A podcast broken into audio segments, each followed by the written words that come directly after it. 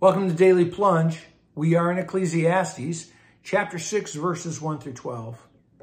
Our preacher, Solomon, tells us he's seen something else that is grievous under the sun, un under the, the influence of man done in this world. And he talks about that there, God has given some people to have more wealth than they could imagine. There, there's nothing that they could not want. They lack nothing. But even though God has given them much, they, they don't enjoy it. Um, God does not give them the, the ability to enjoy it. And so instead, their wealth ends up being enjoyed by others. And he said this is part of the meaninglessness of this world. Why?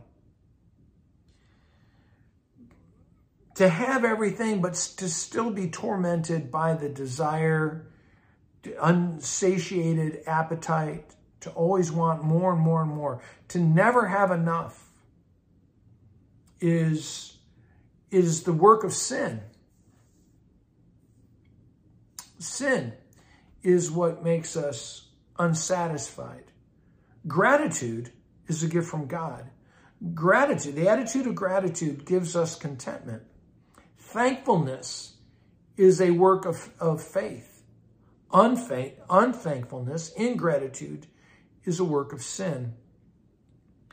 And so he talks about how, you know, a man may have great prosperity. He may have a, a great legacy. He may have many children, but he can't enjoy that, that prosperity. He ends up dying not in peace, but in torment.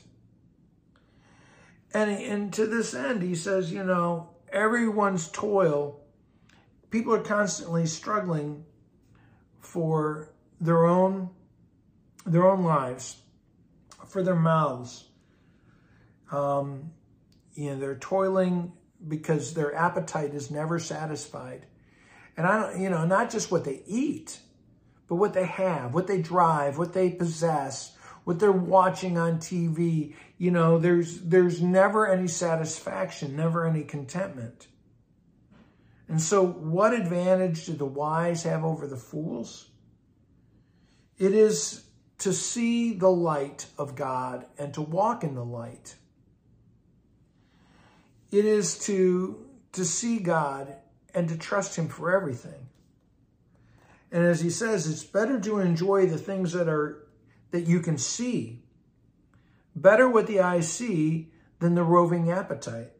Better to, to live in the present moment than to think about what I could have next. That better than the wandering desire, the, the unsatisfied lusts of this world.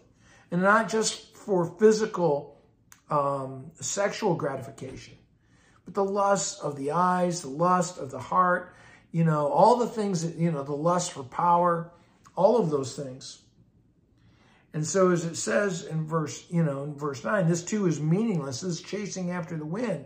You know, do we see the blessings that God gives to us in this moment now? God has given us every spiritual blessing. He's given us the world to enjoy here and now.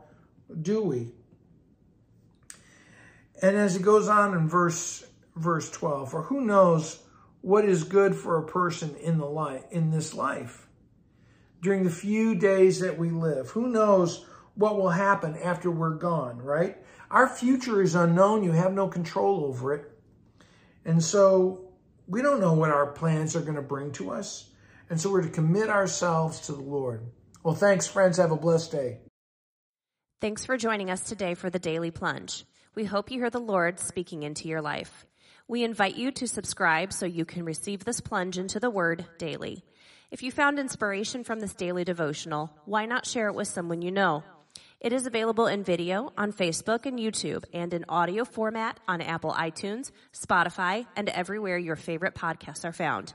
If you want to help support this ministry, go to Apple Podcast and give us a short five star review.